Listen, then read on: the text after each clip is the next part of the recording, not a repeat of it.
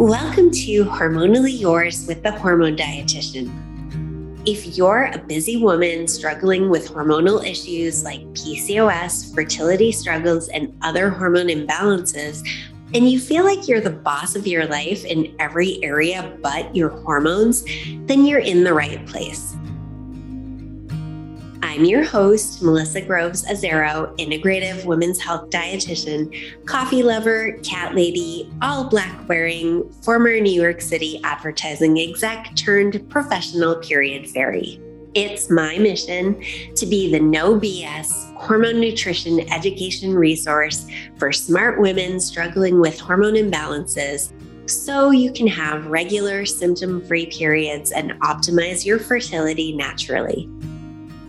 I'm here to share real, actionable, science-based tips you can use to get real results without cutting out foods, spending hours in the gym or meal prepping, and without losing sleep, because we're all about balance here at The Hormone Dietitian.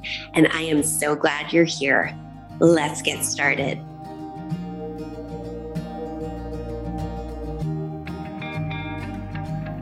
Hello, and welcome to this week's episode of Hormonally Yours with the Hormone Dietitian. One of the most common reasons people want to work with a P C O S dietitian is because they want to lose weight. But when you're dealing with P C O S, weight loss is not as easy as calories in, calories out, or being told to just lose weight. There are a lot of factors that affect the ability to even lose weight with P C O S. So today I wanted to bring in a guest expert who has a whole program built around exactly how to lose weight with P C O S. Cory Ruth is a registered dietitian, nutritionist, and women's health expert. Cory is the founder and principal of The Women's Dietitian, an Instagram account at The Women's Dietitian, a private practice and digital platform for women seeking nutrition support for hormone imbalance, P C O S, fertility, and weight management.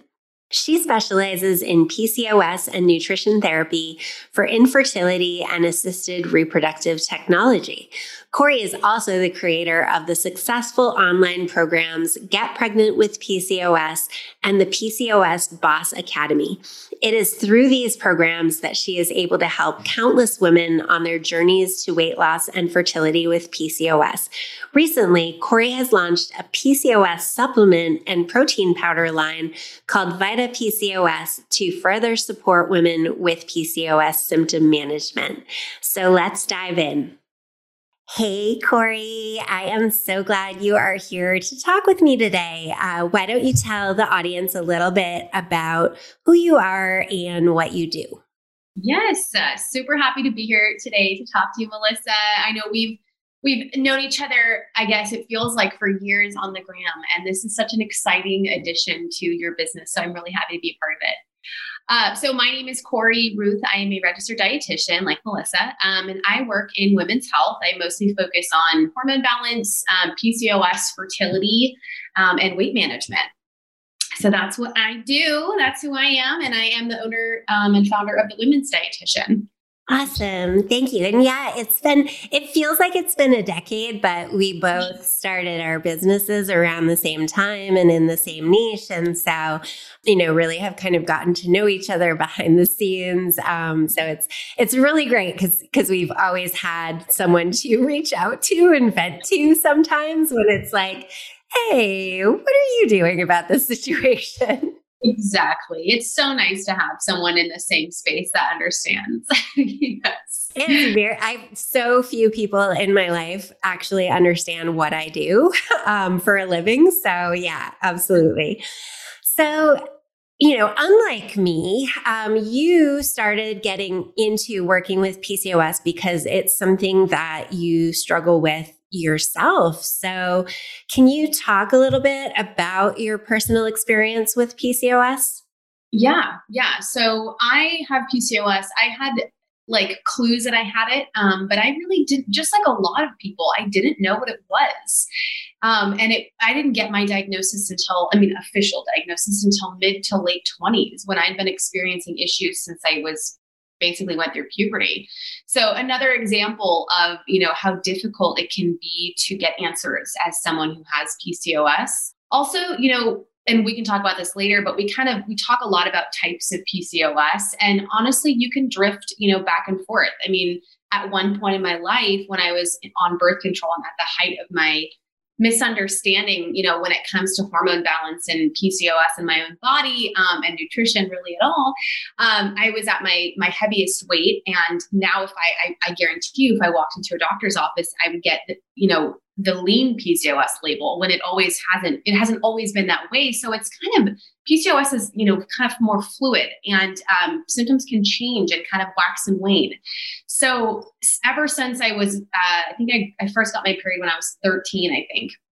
And it was just all over the place. It would come, I would have two bleeds a month. I would go months without it. It would, you know, it was always random. And I was always just absolutely like astounded when I heard girlfriends say, oh, well, my period's going to come tomorrow. And I would say, how do you know that? And they're like, well, it comes every day at, or every day.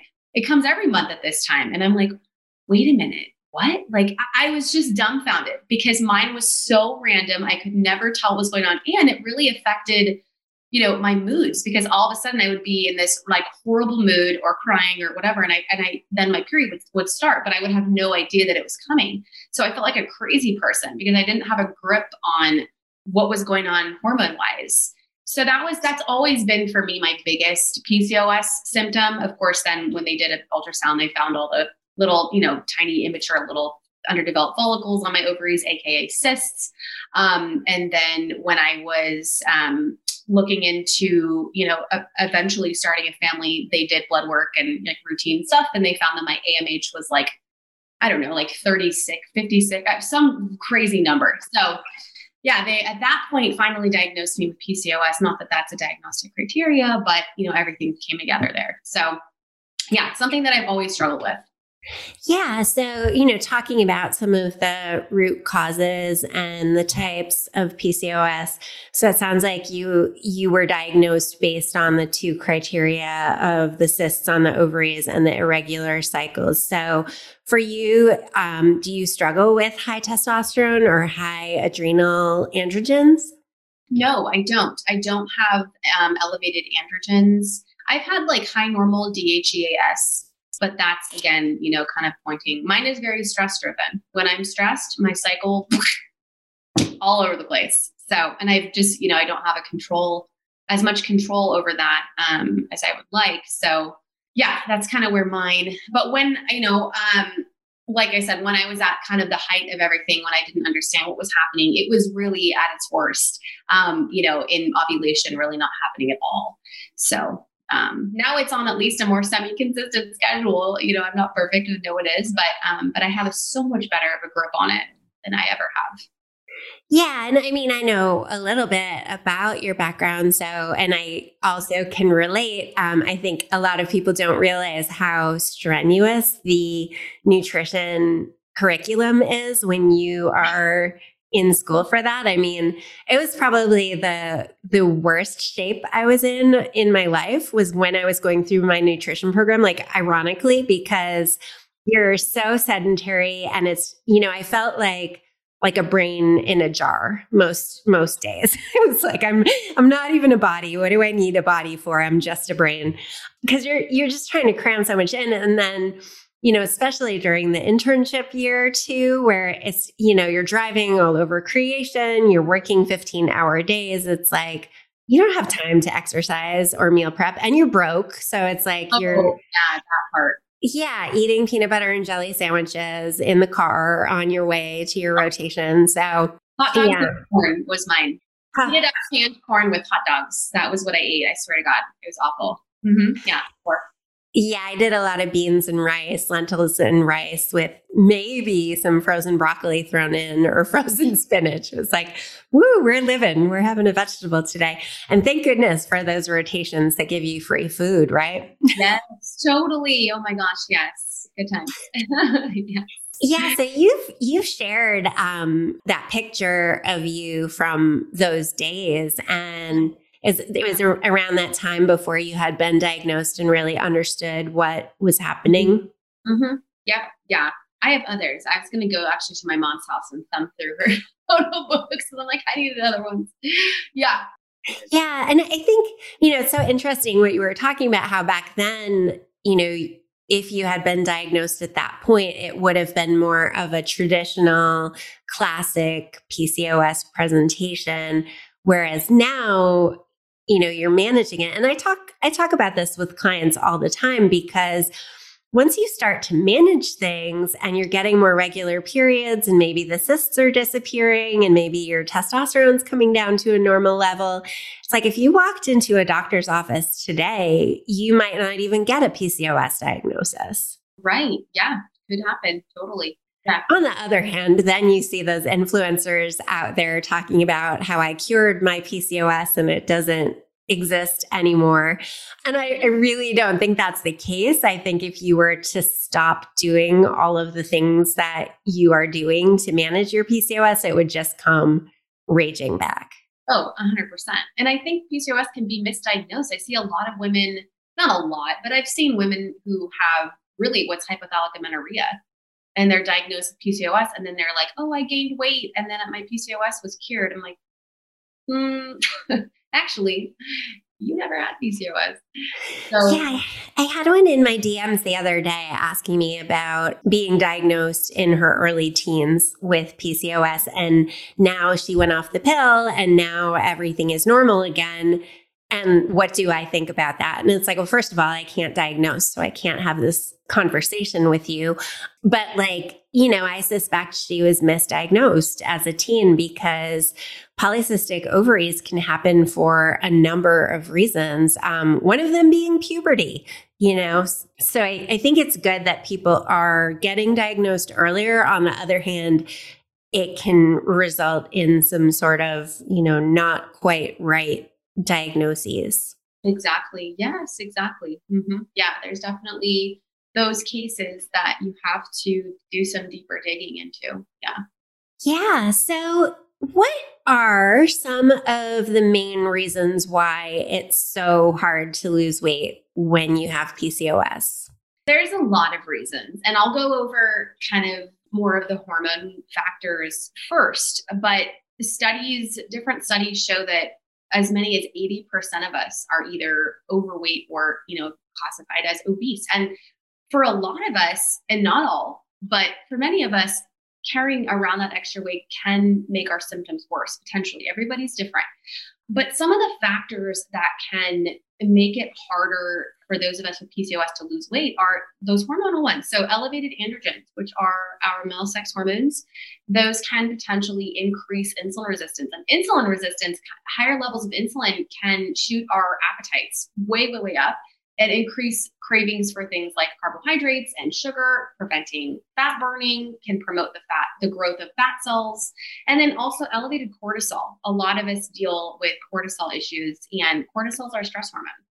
And that can potentially slow down our metabolism and kind of make our bodies want to hold on to weight and not let it go. Um, and then if you think about some of the other factors kind of outside of that, that can play a role, you know, because of the insulin issues, we, we can have more cravings. You hear all the time about women with P C O S having more intense cravings. That can obviously make it harder to lose weight. We're battling really intense, you know, physiological desires and, you know, needs to fulfill that. Um, a lot of us deal with fatigue, energy level issues that can make our bodies, you know, kind of crave more calorie dense foods because our bodies are like, I need fuel, I need energy. Um, a lot of us deal with anxiety and depression. Emotional eating can, you know, there's all kinds of factors that can play into that, kind of aside from the separate hormonal ones. But I think it's so important to re- to kind of understand, you know, and, and take the, sh- the blame off. You know, when you have P C O S, probably, and, and if you're looking for weight management, when you go to the doctors, the first thing you're going to be told is, okay, just lose weight. It's not that simple, and it's not easy. And I think it's so, feels so horrible. To, and I've been there to be told that when it, you're fighting so hard for that and you're getting nowhere because you're not given the right tools. You know, we, as women with P C O S, we can't just walk into a gym and talk to a personal trainer and they're going to give us a diet plan, right? It's not going to work for us. So we have to find something that's unique to P C O S and that addresses all of these hormonal issues before we go that weight loss route. And also just, you know, taking the blame off of ourselves and saying, you know, the, a part of my P C O S is driving this. This is not me being lazy. This is not me not being motivated or not trying hard enough.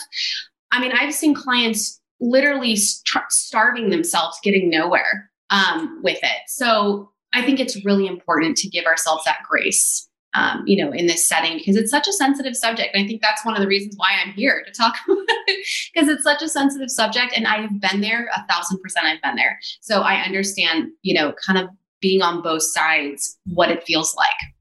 Yeah, I talk about a lot of the same root causes with people. Um, you know, the insulin resistance itself, besides being the thing that is fueling those insane cravings for carbs and sugar, it's also impossible to lose weight when your body is in a state of insulin resistance, because you know, and I know that, you know, we basically metabolically exist in two states, either the fed state or the fasted state. And that, that fasted state is the only time we can tap into our energy stores, aka stored fat, and burn that for fuel. And so when your insulin is always high, it tricks your body into thinking that you just ate a big meal, even though you are literally hungry and your cells are literally starving. Right. Mm-hmm. Mm-hmm. Exactly. And then, you know, the inflammation too. And, you know, there's so much research on, oh, just lose weight with P C O S. And yeah, so I think, you know, there's a lot of factors that can make it hard to lose weight with P C O S, and a lot of reasons why. Um, you know, we've talked about the insulin resistance, the inflammation, gut microbiome disturbances. You know, our gut microbiome does so much for us in terms of metabolism and blood sugar regulation. And then all the psychological stuff, the mood and depression and anxiety and body image issues. You know, and and also the whole idea that calories in, calories out just doesn't work in the context of these very complicated hormonal imbalances that are happening. So I think, you know, that's part of the reason why you and I do what we do, because, you know, women are getting like a bum rap out there when they're told, oh, just do this and lose weight. Yeah, totally. So true.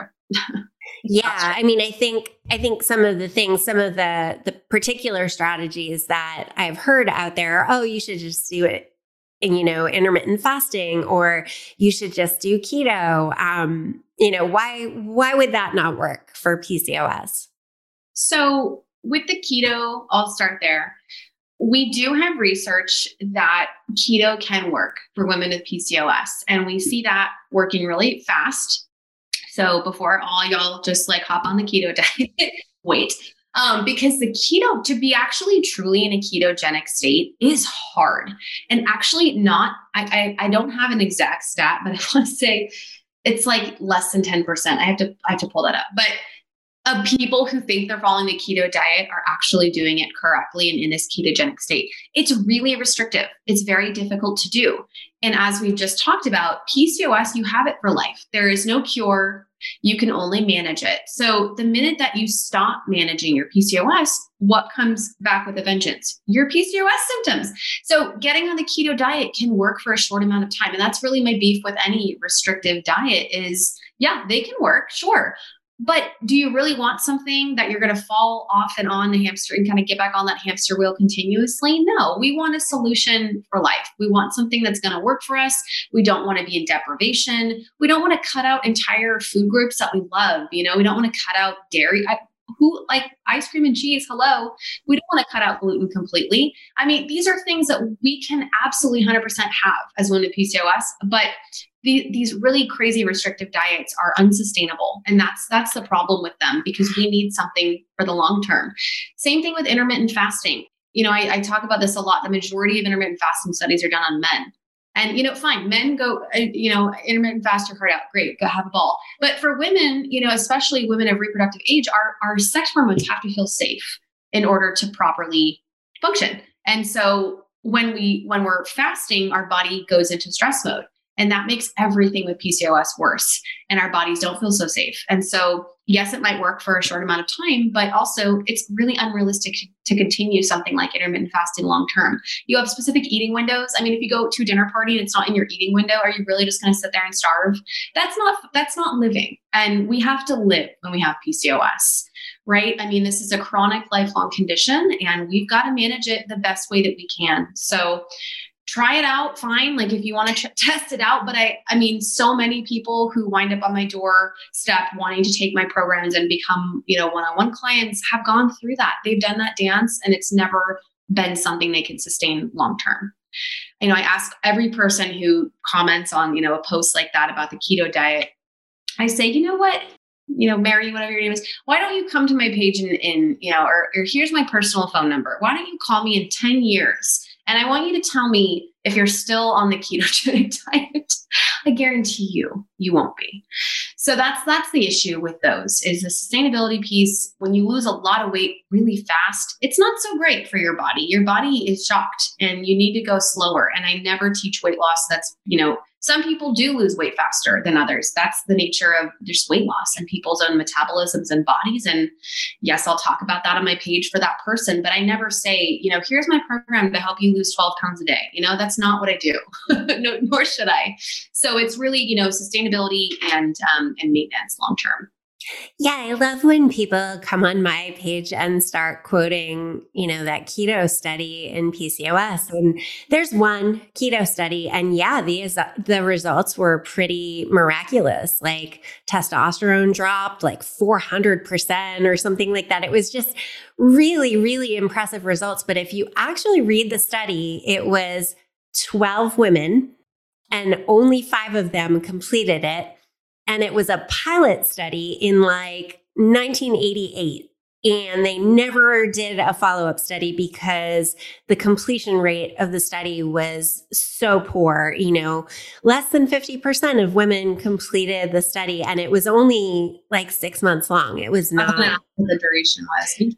Okay. Yeah, yeah. So I think it's also, you know, because we both we we both fight pretty hard against the myth that you have to cut out gluten and dairy to lose weight with P C O S, um, and I think there can be a little confusion because of the lack of nuance in social media. Neither you nor I are telling people to go out and eat an all cheese diet or to eat, you know, three sandwiches a day and expect to manage your P C O S symptoms while you're doing that. So can you talk about that? Like the idea that you don't have to cut it out, but there's still room for it. Yeah, totally. Yeah. You know, I, I get asked like a lot about that with other foods too. Like if I'm saying, oh, I recommend, um, salmon for, you know, omega three fatty acids. Well, how much salmon should I eat? How often? When should I eat it?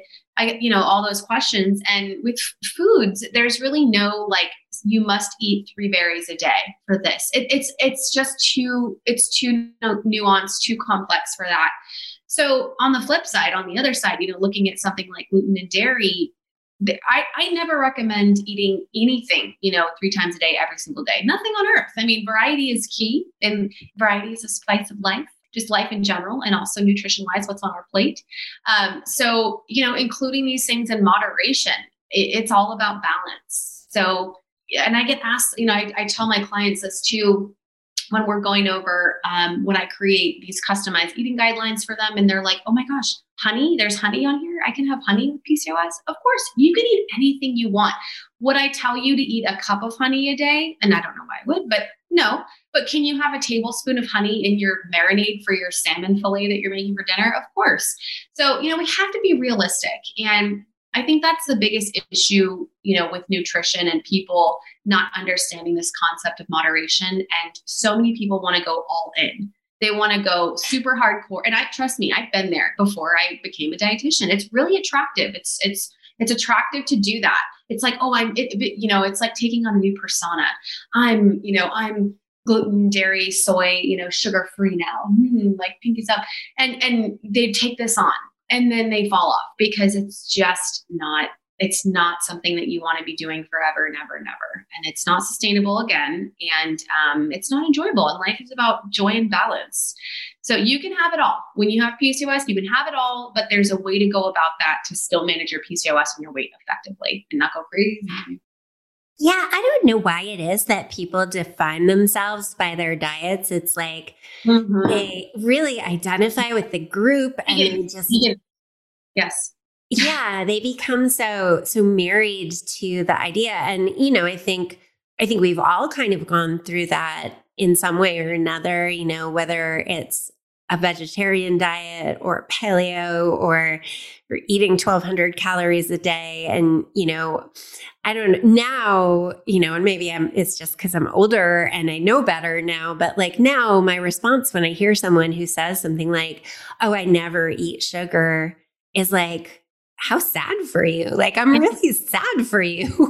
Oh, right. Exactly. Yeah, I know. It's interesting how it's like a badge of honor, you know, and it's, it's it, nutrition is an interesting field to work in because like, like my partner, he's an arborist, like he'll climb trees. He's a firefighter. He'll fight fire. Not everybody fights fire all day long or climbs, you know, big tall trees and cuts them down. Everybody eats. So everybody has an opinion on what you're eating, what they're eating. You know, it, it's very interesting to work in this space, I think. And I know you can probably agree.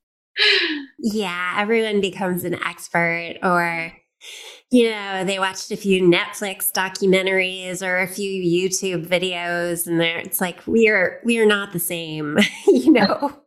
Right. Exactly. Yeah. And I, I caution clients too. And, you know, my followers on social, like, be careful even for, you know, what your doctor says about your diet. Doctors are brilliant. There's no denying that, but they take one class of nutrition. They're not nutrition experts. They need to defer out.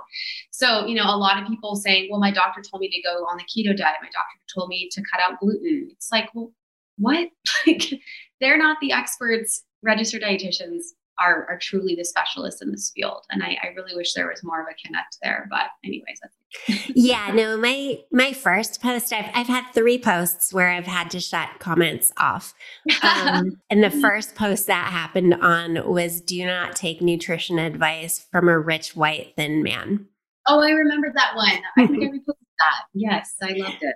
Yeah. You know, like you're, you're looking at these men who for sure are not preparing their own food. And, you know, they've got all these like, you know, hand milked, grass fed cow who gets daily massages. And it's like, okay, that's not realistic for most folks, you know? And it, it harkens back to what we were talking about before, where most studies are done on men. And, you know, it's like, you know, I, I know with my dad, you know, my mom will switch his beer from regular beer to light beer and he'll lose ten pounds in a week. And it's just, you know, men, men are simple, um, which is why I enjoy working with women's health because it's complicated and it's more interesting, I think. So true. I know. If you, if you ever have clients who are on like your eating plan and they're like, oh, well, my partner's doing it with me or my husband or whatever. I'm like, oh, that's cool. Well, he lost thirty-five pounds this month and I lost two. I'm like, welcome to being a woman. It's so much harder. Yeah. And then it, then, you know, maybe the day before your period, it's like, oh, now I'm down a total of zero point five pounds. Total. Yeah, exactly. So true. It's like, so hang tight. It'll, it'll even out yeah. next week. I promise. Yes. So true. So, you know, with it being so hard to lose weight with P C O S, is it, is it just hopeless? Like, should people give up on even trying?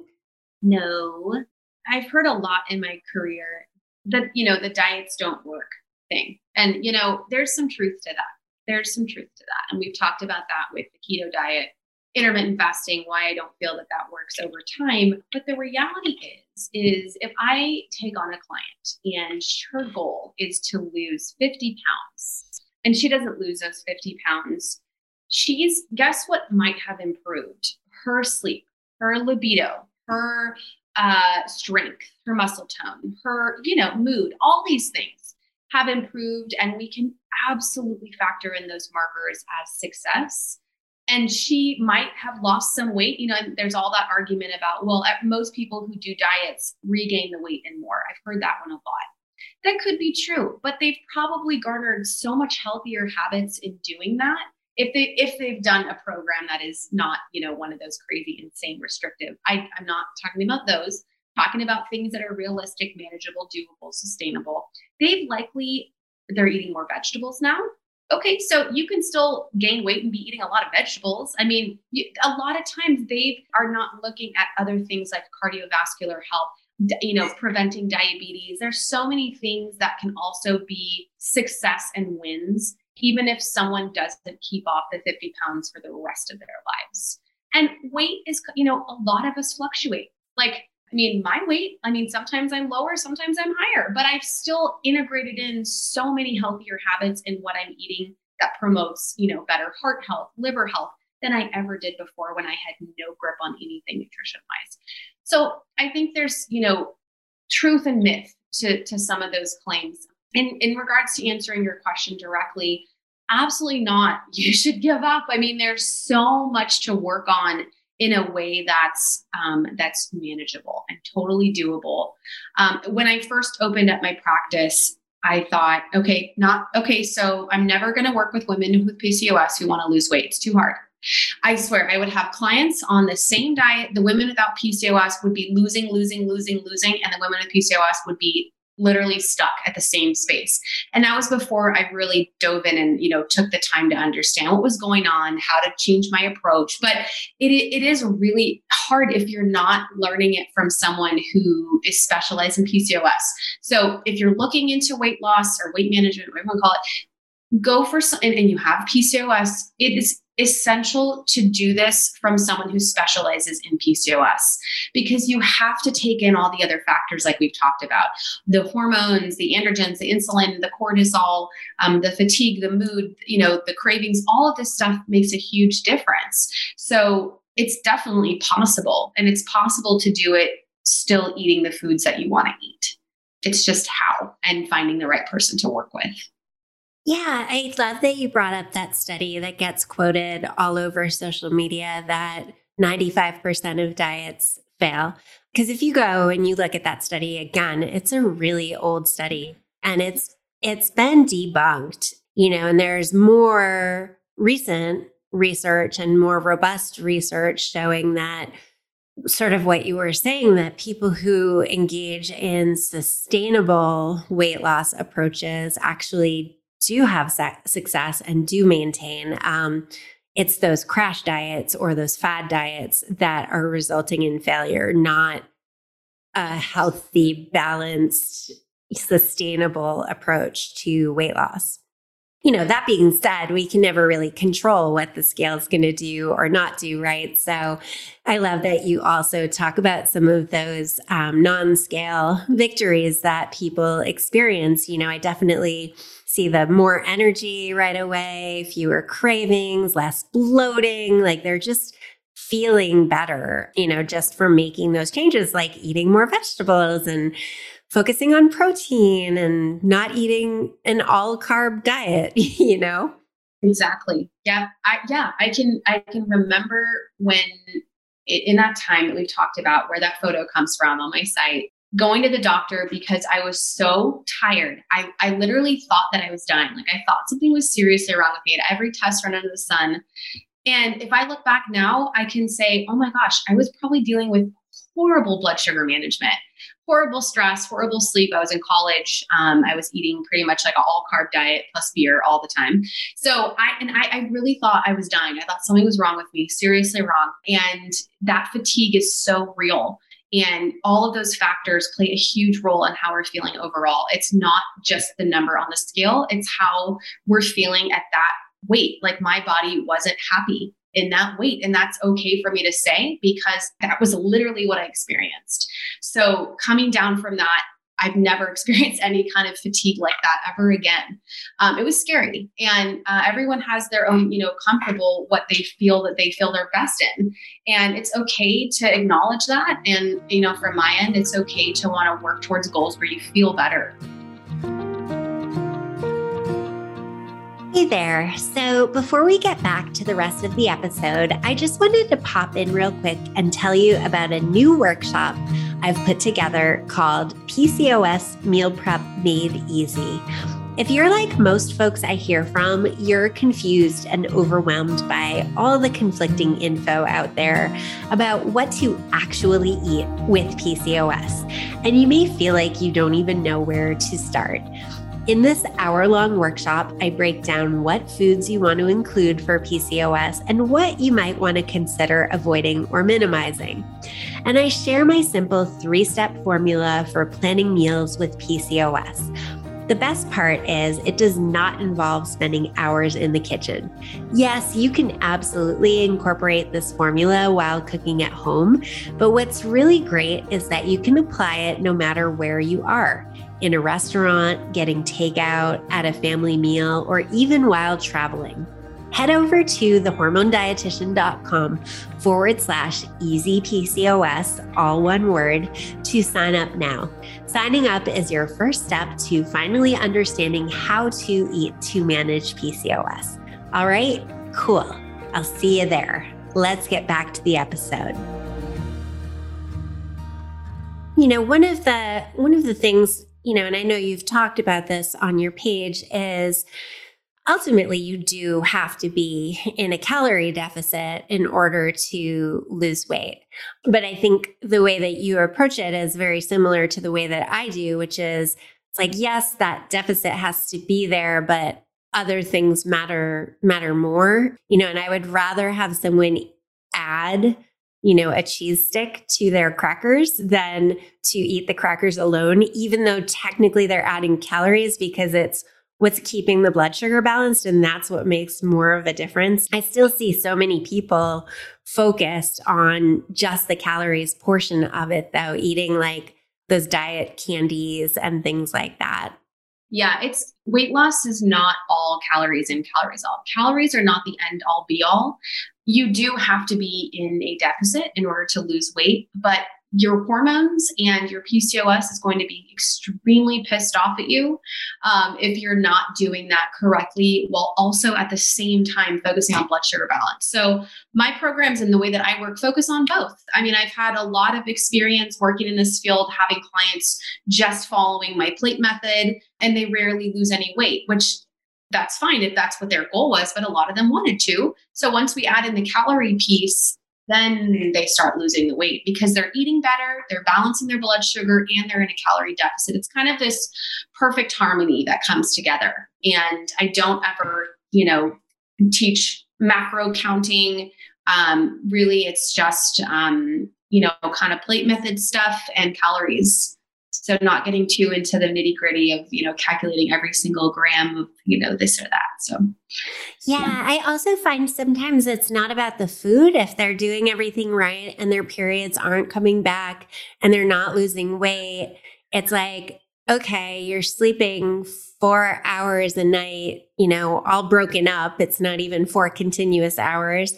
Um, you're working, you know, sixty hour weeks. You're, you know, taking on everybody's. Oh, Melissa. I know, I know. I'm calling calling my own self out here a little bit. Um, that's not true. Um, I sleep like a rock star. That is my one thing that it's like. All of my boundaries are around sleep. It's like I am not doing any meetings after eight p.m. at night. I am going to bed by ten p.m. Like. Yeah, that one, that one I've got dialed in. The cortisol, cortisol is another, another, another whole story. But um, do you talk about the lifestyle piece with your clients and your students as well? Yeah. So stress is a huge one. You know, like I think you hit the nail on the head. If you're working sixty hour weeks, you know, even if you're at your ideal body weight, again, your P C O S is going to be pissed at you and it's going to show up as any of those symptoms that you're annoyed by, you're frustrated by, you're upset by. So stress reduction, digestion, lots of research about digestion in our microbiome, you know, bacteria wise, um, inflammation, exercise is a huge one, movement. You know, we, we, we always think of exercise, going to the gym, you know, sweating it out, losing weight. There is a huge stress reduction and mood benefit to exercise that I think is lost on a lot of us until we get into that groove. Um, and that can, if you're not, if you're just sitting all day long, that can be doing your hormones such a disservice. So the, the movement piece is huge also. I would say those are kind of, you know, the main ones, um, you know, nutrition, movement, stress, gut health, you know, all, all of those things play a huge role when it comes to managing P C O S effectively. There's not one thing I could tell you to do. It's, it's really an intersection of all these different factors that play into your lifestyle. And I've, you know, I've, I've instructed clients to who are, who are like you described, right? Not sleeping, working insane hours, commuting like two, three hours a day to get to their job. And they're like, I don't understand why, you know, I'm not losing weight or why my P C O S is so horrible.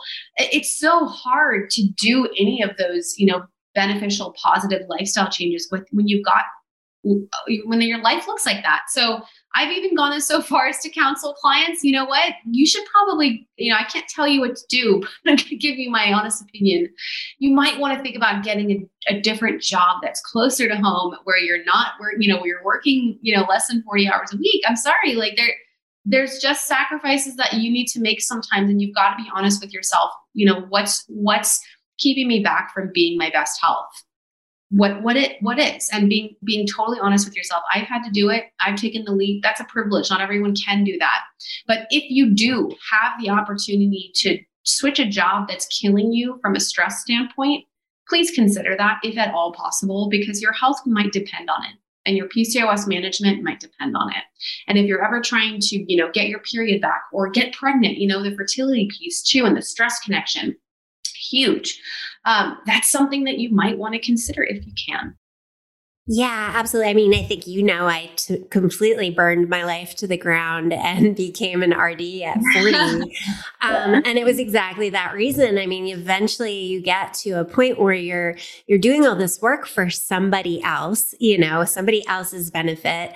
And you really have to ask yourself, well, how much longer am I willing to put my own health last?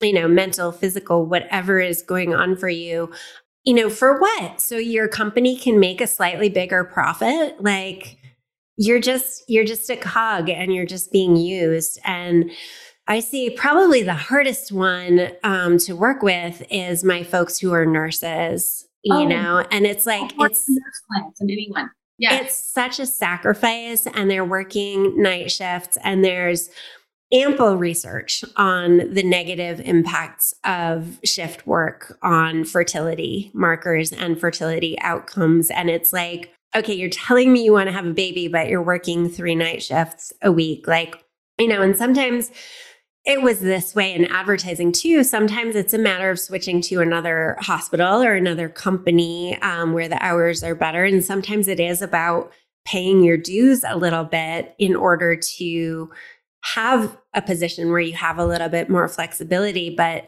you know, when you're, when you're choosing to sacrifice your own health and your own goals for your job, it's really a difficult place to be in. So true. So true. And the last couple of years has only exacerbated that.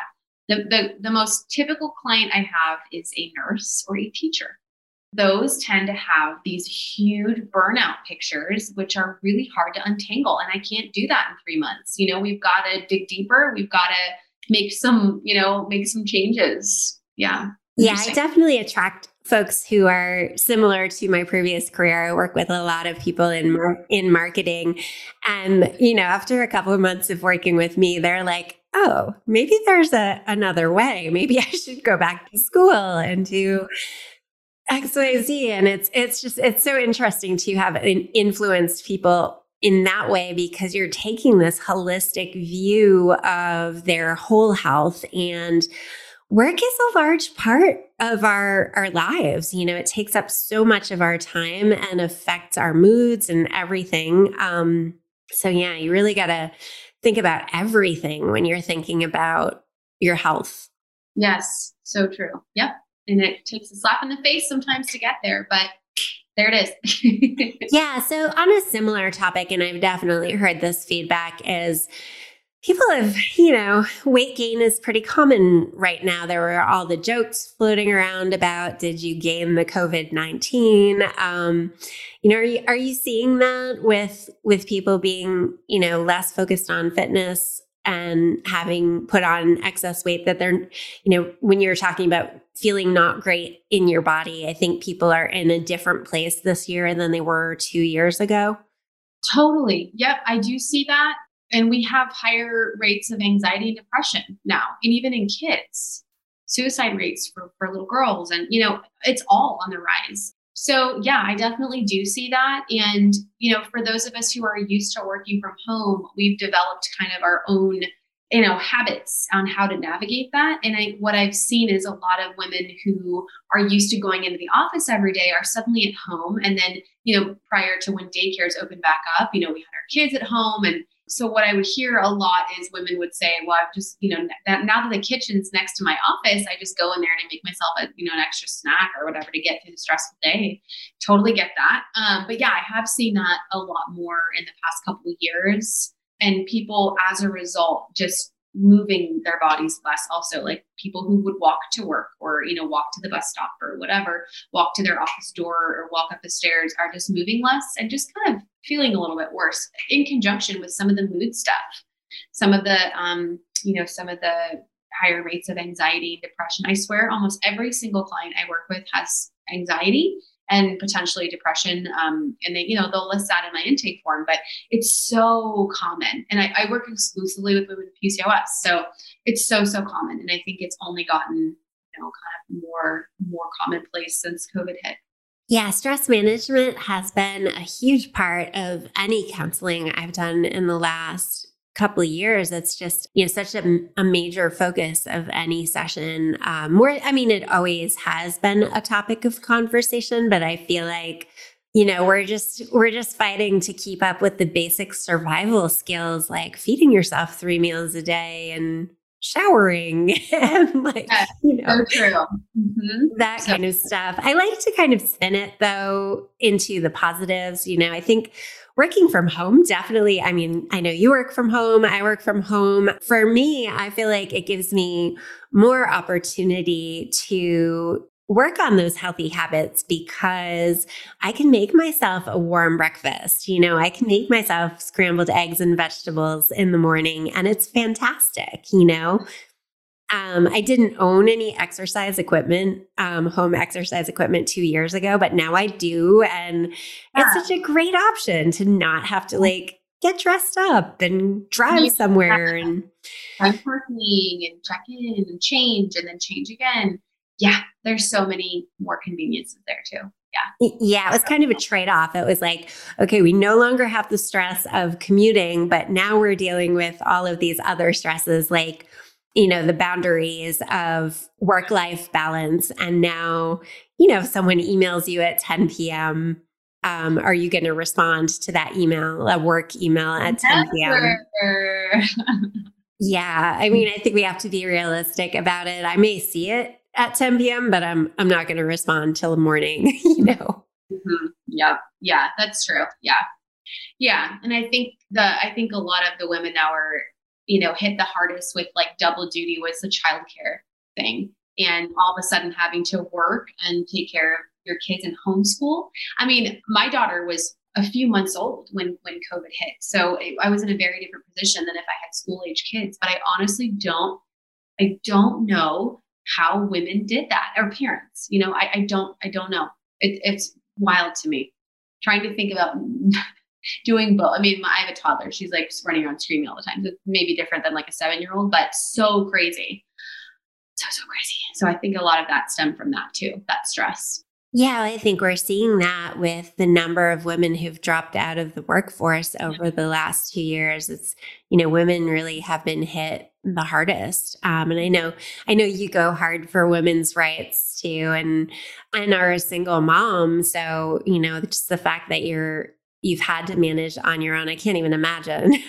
I know. Yeah.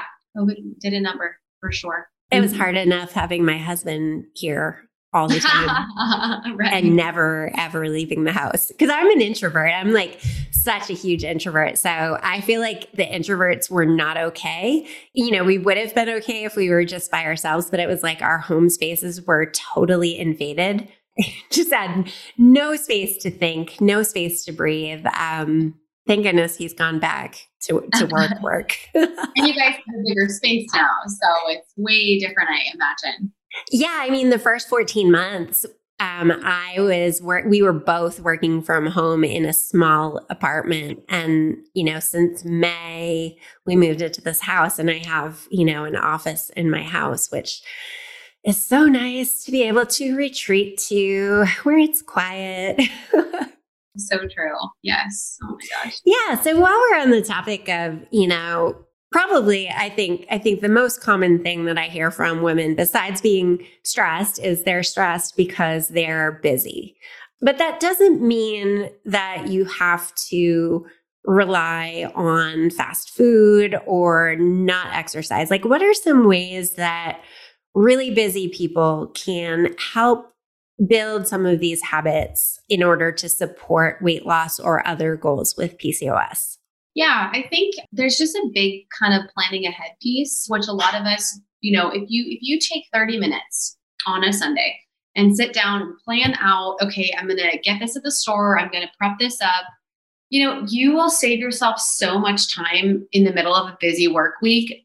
My number one time where I see clients stumble, and my, myself too, is when we don't have anything to grab in the middle of a busy work week. We'll talk about weekends in a moment, but it's so important to have those things ready to roll, you know, on hand, leftovers, reheating, you know, make it easy on yourself. Buy the pre-chopped vegetables if you can, buy the frozen, buy the, you know, make it easy. You don't need to become, you know, a, you know, a five-star chef to make it through a busy week, but setting yourself up for success. And I talk about meal prep, you know, we think of meal prep as this like four hour long endeavor when we really want to be out and about on our Sunday. You know, it doesn't need to be like that. Meal prep can come, and I, I counsel clients finding pockets of time, little pockets of time. If you've got twenty minutes, instead of scrolling through TikTok, think about what you can chop up so that you can throw those in the oven super fast for dinner and you don't even have to think about it.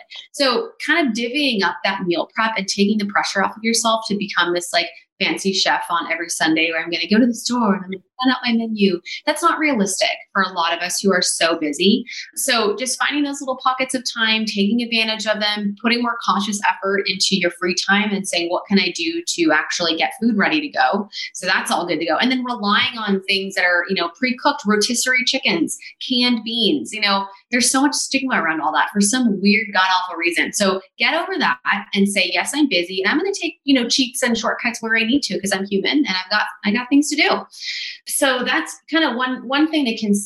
Um, yeah. And, and I think also just being realistic with yourself on, you know, what you can accomplish so that you don't fall on and off the, the, the wagon and, um, you know, go, go a little at a time. Eating the majority of your meals and snacks at home, I think, is a great way to get closer to your health goals.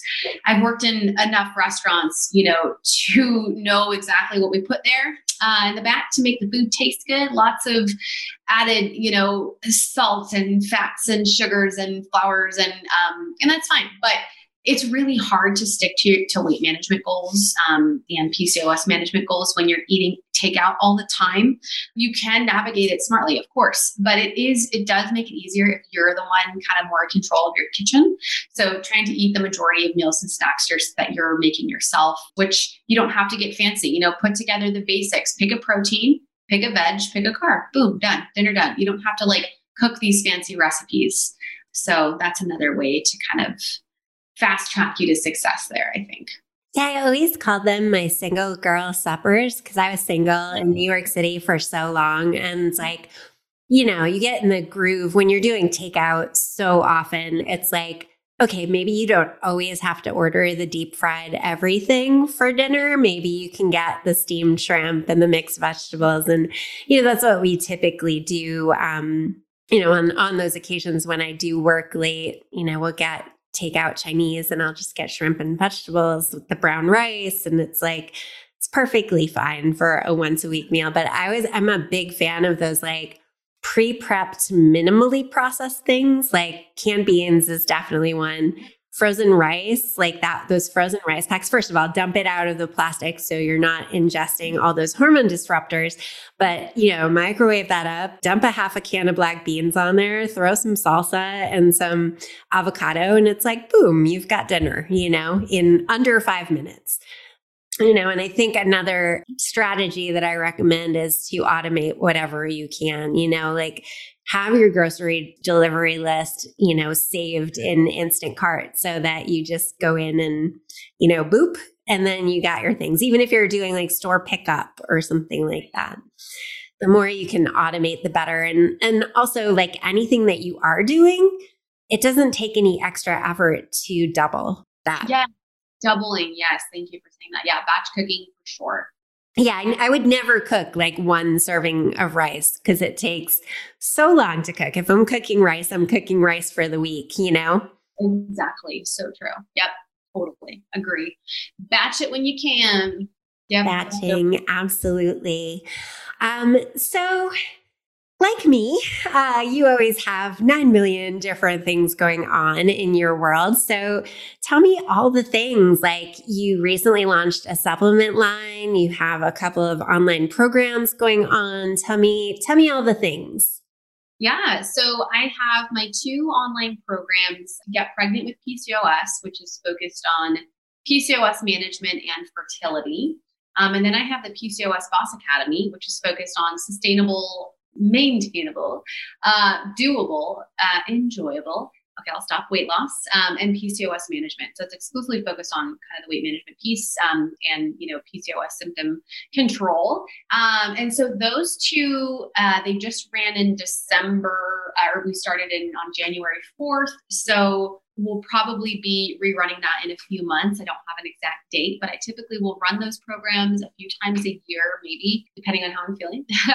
So those are my my two kind of top favoritist, favoritist programs. I absolutely love them. They're my babies. Um, I put a lot of work into them. So um, those two. And then I have my P C O S um, supplement line, Vita P C O S, that launched um, this past fall. And it has been so successful so far and so many glowing reviews on um, how people are feeling. You know, supplements aren't aren't everything. And I, you know, sometimes we, we look to them as the answer. They are supportive of everything else that you're doing. So I go through that in my programs, um, but we've seen really great results from them so far, which is awesome to see. So any way that we can help, you know, women with P C O S and bettering their health.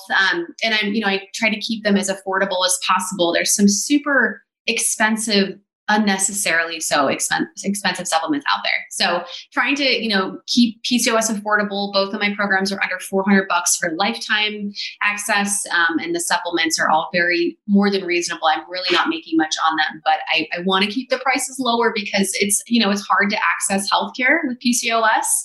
There's such a disparity in, you know, care here. So, um, and then I have my one-on-one work, which I still do. We'll see how I kind of play around with that over time, but I still do see clients one-on-one. So I love it.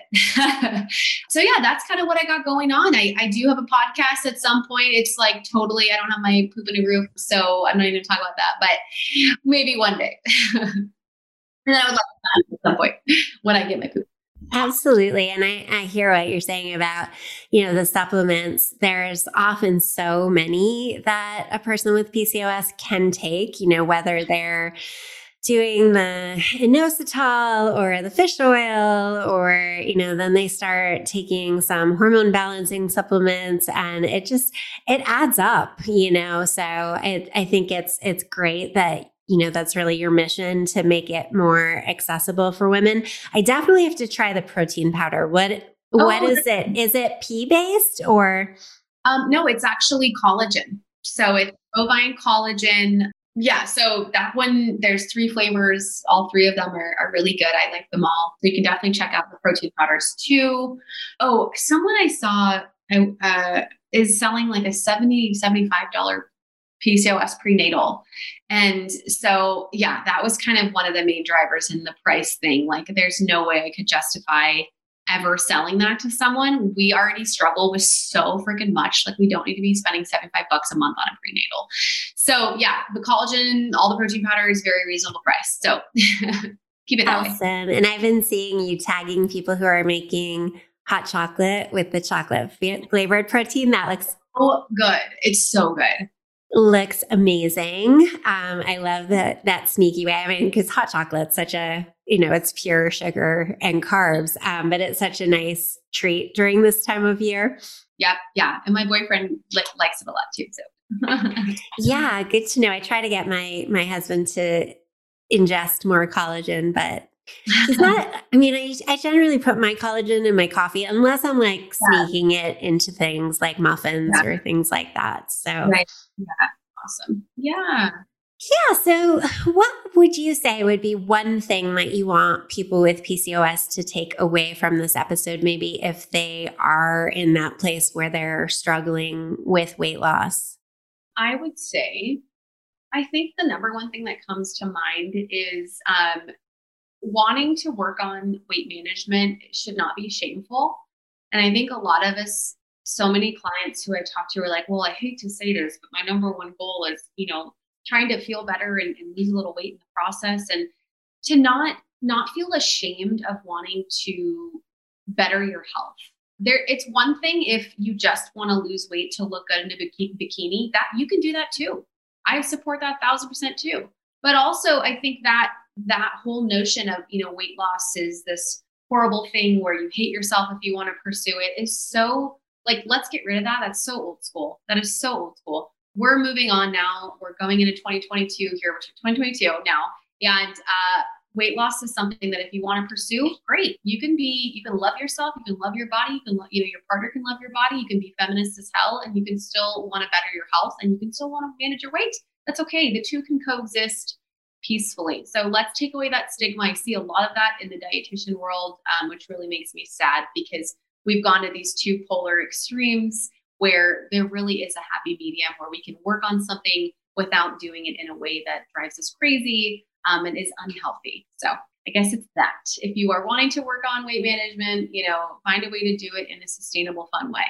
Yeah, I, I totally agree. We we really have to meet people where they are. And I've worked with many clients who are wanting to lose weight, and it's almost never because they want to fit in a bikini. It's because their I V F clinic won't work with them till their B M I is below a certain number, or, you know, their weight is affecting their job or their ability to do the things that they want to be doing. And, you know, or they're just not feeling good, you know, they're not feeling good at that weight. And, you know, almost none of them have unrealistic expectations. None of them are coming in saying, I want to weigh ninety-five pounds. It's like, right.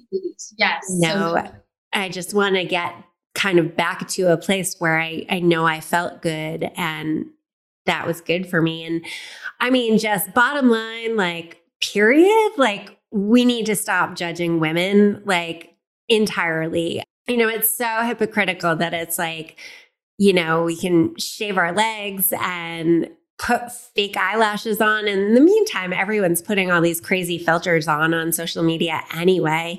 But it's like, you know, admitting that you want to lose weight is somehow bad or means that you feel bad about your body or have a negative body image. And I think it's not necessarily that way. Um, you know, we do have to be conscious of the fact that eating disorders are higher in people with P C O S compared to people without P C O S, but you know, we can't just assume that everyone is coming from a disordered place simply because they have the desire to lose weight. Yep. So true. Very, very true. And anyone who comes to me with that, you know, I, I counsel them first. You know, I don't work in eating disorders, but happy to to help you in a, you know, in a way that makes sense for you and, you know, be sensitive to that. So very, very true. Yeah, same. I think it's important um, to note that, that, you know, I'm sure you are as well, screening people thoroughly before working with them and, and really digging into things like motivation and what, what they, why they want to lose weight, because, you know, you know, too, uh, losing weight isn't a magic bullet. for P C O S. And so, you know, assuming that that's the reason why you're having symptoms, you know, it's not all about that. Right. So true. Well, this has been a great conversation. Thank you so much, Cory, for, for joining me today. Um, tell the audience uh, where they can find you and where they can find your programs and your supplement. Yeah. Yeah. So um, my Instagram is the same as my TikTok, which is the same as my website, The Women's Dietitian. Um, so that's me. You can find my supplements on my website and more information on my programs on my website too, under P C O S programs. And then, uh, you know, on my Instagram, I talk about supplements a lot. Um, I have a highlight reel called supplements. Um, I have a highlight reel called fertility and weight loss that talk about the other two programs that I run. So definitely, you know, check those out. And I would love to meet you if you mosey on over to my page. So thanks for having me, Melissa. All right. Thank you. Thank you for joining me. Thank you everyone for listening to the episode, and we'll see you next week for next week's episode of Hormonally Yours with the Hormone Dietitian. That's it for this week. Thank you for listening to this episode of Hormonally Yours with the Hormone Dietitian. If you enjoyed this episode, I'd really appreciate it if you could open up the podcast app you're probably using to listen to this episode right now and leave a quick rating or review. Your reviews help this podcast get seen by more women who could benefit from the information I share here. Stay tuned for our next episode, and in the meantime, stay balanced.